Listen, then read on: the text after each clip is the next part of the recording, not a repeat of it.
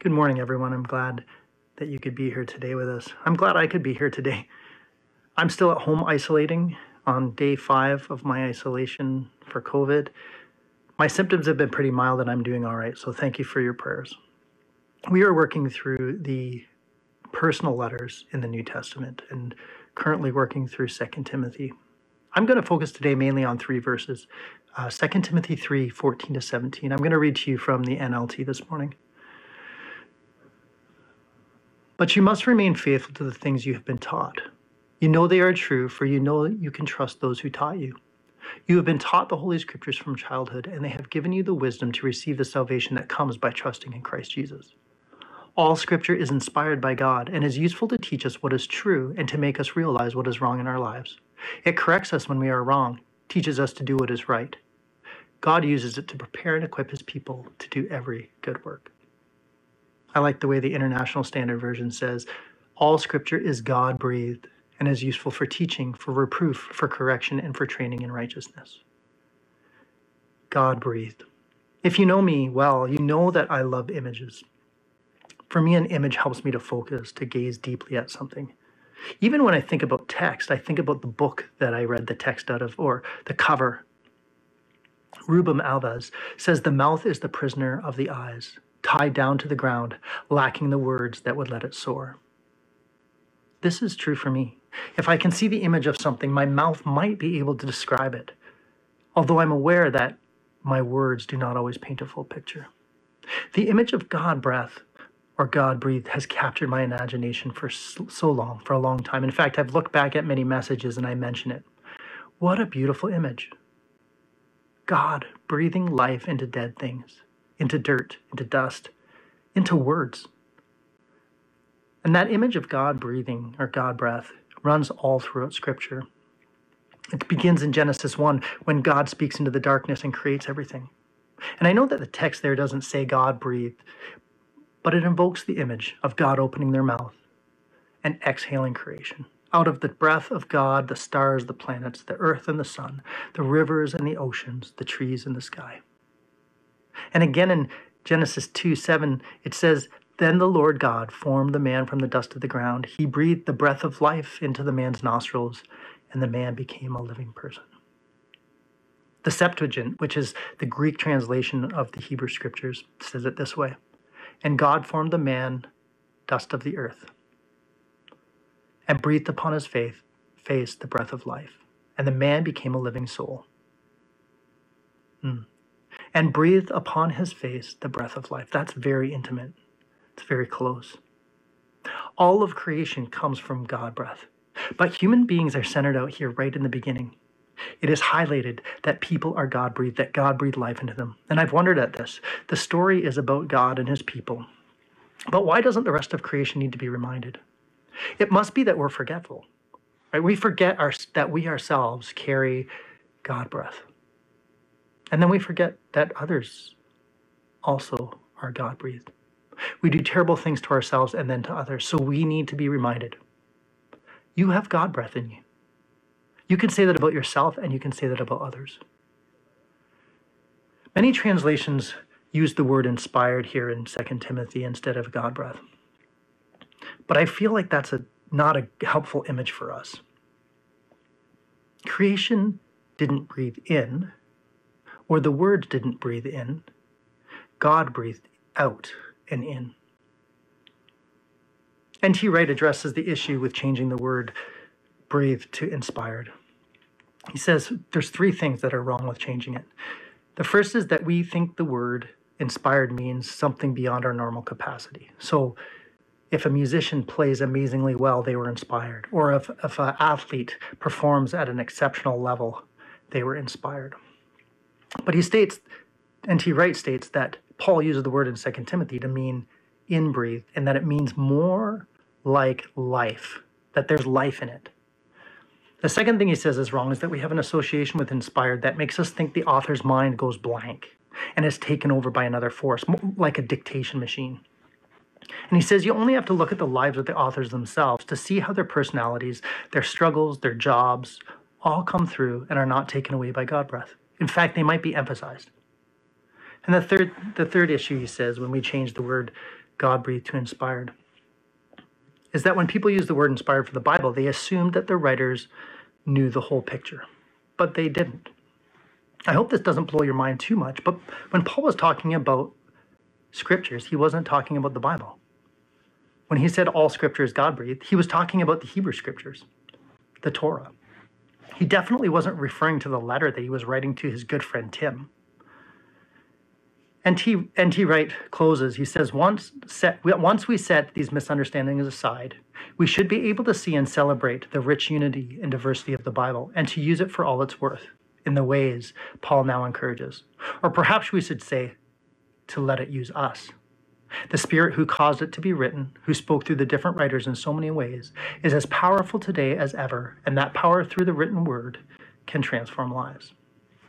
So as creation is God-breathed, as people are God-breathed, they have life. And so do our sacred writings, gathered up into a collection of stories, of history, of poetry, of song, and we call it the Bible. I agree with what Wright says here, not that he needs my approval. The thing that bothers me more is that changing the word to inspired doesn't make the image as clear as God-breathed. Does anyone find it incredib- credible that God uses us to write down scripture, his God-breathed words? You know, think about the story, right? God places us in a garden after forming us out of clay and then breathing life into their lungs. He tells us not to eat of the tree, one, one tree out of all of them. And of course, what do we do? What would you do? I know what I would do. I would eat it. Then we kill each other, we lie to each other, we harm the earth, and then God comes up with this great plan. I'm going to use these ones who got it all wrong to write my words of life, to breathe my message into. In my mind, God's breath has always been in creation. It's been written in the trees, and we could see it, but people needed it written down.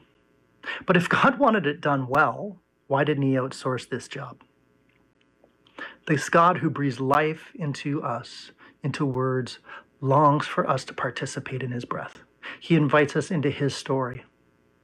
That God includes man to help write a story, imperfect people with imperfect language, to speak of something so far beyond words is incredible. And then on top of it, he doesn't just have us write them, but then he has us become his messengers to share the story. Unfortunately, we have often taken the story, these words of life, and we've turned them into words of death. John five, thirty-nine to forty says, "You search the scriptures because you think they give you eternal life, but the scriptures point to me, yet you refuse to come to me to receive this life." Jesus is speaking to the religious leaders here. They knew these words, these God-breathed words. They knew them by heart, and yet they missed what Jesus was doing, and they missed that Jesus was the one these words were about. They missed the point. They missed the words of life, God-breathed words. And these words of life were eventually the ones that they killed Jesus with. First Corinthians thirteen one says, "Though I speak with the tongues of men and of angels and have not charity, I am become as a sounding brass or a tinkling cymbal."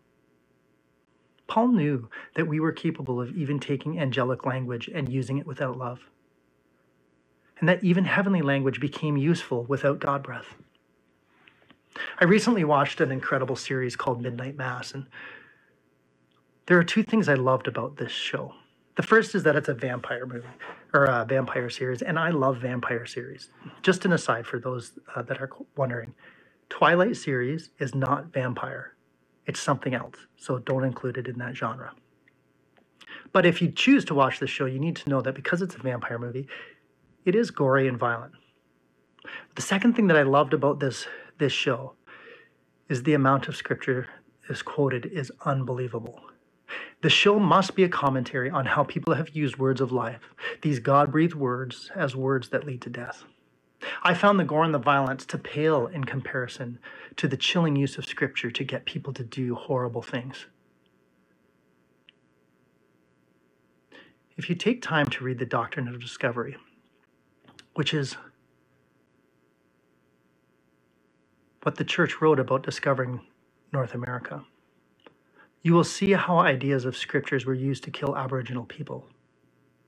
And many believe that this doctrine of discovery was only a continuance of ideas used in the Crusades, which again, where words of life were used for death. And that all stemmed from the idea of just war. The reality is that all of the death that was caused was caused by people thinking of themselves better or right or justified, and the words led to death. Proverbs eighteen twenty-one says, "Death and life are in the power of the tongue, and those who love it will eat its fruit." So let us no longer use God-breathed words to cause death, unless it is the death of our ego, our power, our privilege. Paul tells us that these God-breathed words will teach us. And for us to learn, we often have to die to something. We have to die to an idea, to a perception, to a preconception, to an image. But these are all interior. We allow the words to form us, to prune us, to cut us. But we should not use the words of life as a weapon. They can be turned inward to cut away our sinful nature, but they should not be turned outward on others, to hate, to harm, or to go against the very nature of Christ, who laid down his life, who didn't use violence, but forgiveness as the solution. So how can we read Scripture? How can we use it if it's been abused for so long? We can approach it. We can approach our sacred writings, our God-breathed words, with humility, knowing that we are small, that we are dirt, and we are God-breath. We search for life in the Scriptures, and this isn't always easy to do. There are many parts of Scripture that don't look like Jesus. There are many things that seem to lead to death. And maybe the writers, just like us, were stumbling around in the dark, which is why Jesus came as the full image of God, the image of God in flesh. Our image of God must be renewed in Jesus again and again. After the, the crucifixion of Jesus, two disciples walk away from Jerusalem. They go to Emmaus, and Jesus begins walking along beside them. At the end of that, in Luke twenty-four twenty-seven, he says, or he doesn't say this, but this is what it says. "Then beginning with Moses and all the prophets, he explained to them things that were written about himself in all the scriptures." We use the scriptures to point to Jesus, the life-giving words to point to life. If we use scripture to enforce power dynamics, they become death. Jesus gave up power. He humbled himself to be born in a stable, unable to speak, dependent on his mother Mary to be fed and changed. And if we use scripture to war against and judge people who are not like us, they become words of death. Jesus says, "Love your enemy. And I have not come to judge, but to lay down my life." The scriptures point to Jesus. The God-breathed words point to the Word, who is in fact the one who breathed life. John one, one to five says, "In the beginning was the Word, and the Word was with God, and the Word was God. The same was in the beginning with God. All things were made by him, and without him was not anything made that was made. In him was life, and the life was the light of men. And the light shineth in darkness, and the darkness comprehended it not." In him was life. In him is life. In him is God breath. His life is our life. This is mystery. This is beauty. In his book, All Things Beautiful, Chris Green says, "For Christians to be human is to be gifted and tasked with the capacity for taking what is, transfiguring it, and making a gift of that transfiguration to God and to neighbor." If we open our eyes to the beauty of God breath, we see how it is woven into our creation, into our continued existence, to the work of our hand, and to the love of neighbor. I want you to picture communion right now with me. What are the elements that we use? Bread and wine. Notice that both of these elements require God and human. Wheat comes from God. It isn't something that I can make or you can make. Neither can we produce the rain that helps it to grow, or the dirt, or the sunshine. We can, however, take the wheat and harvest it, grind it, add oil and yeast, and make bread. Grapes also come from God, a gift through creation. We can't make grapes. I can't make grapes. But we can take the grapes and pull off our socks and shoes and stomp around on them to make juice. I find it incredibly important that the gifts, that the elements of communion are joint efforts. God created and human transformed. God breath for us feels extremely special, sacred, and rare. And I would say that it is, it is sacred and it's special, but I don't think it's all that rare. Look all around you, the trees, the sky, the animals, the vast oceans, the roaring rivers, God breath. Take a second and look at the person beside you, God breath. When we finally see God's breath in creation, we will care for it in a way that honors God's life. And when we see God breath in the person in front of us, we will love our enemies. We will long to know them and to know him better. In John twenty, twenty-two, Jesus says, "And when he had said this, he breathed on them and said to them, receive the Spirit, receive the Holy Spirit." Jesus reminds his followers that they are God-breathed. He breathes on them again.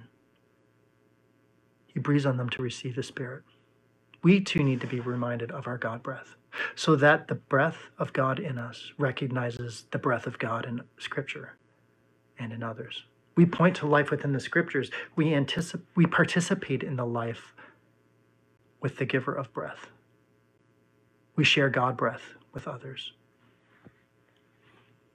And now, may the light of Christ be in you. May the breath of God sustain you, and the presence of the Holy Spirit fill you. Amen.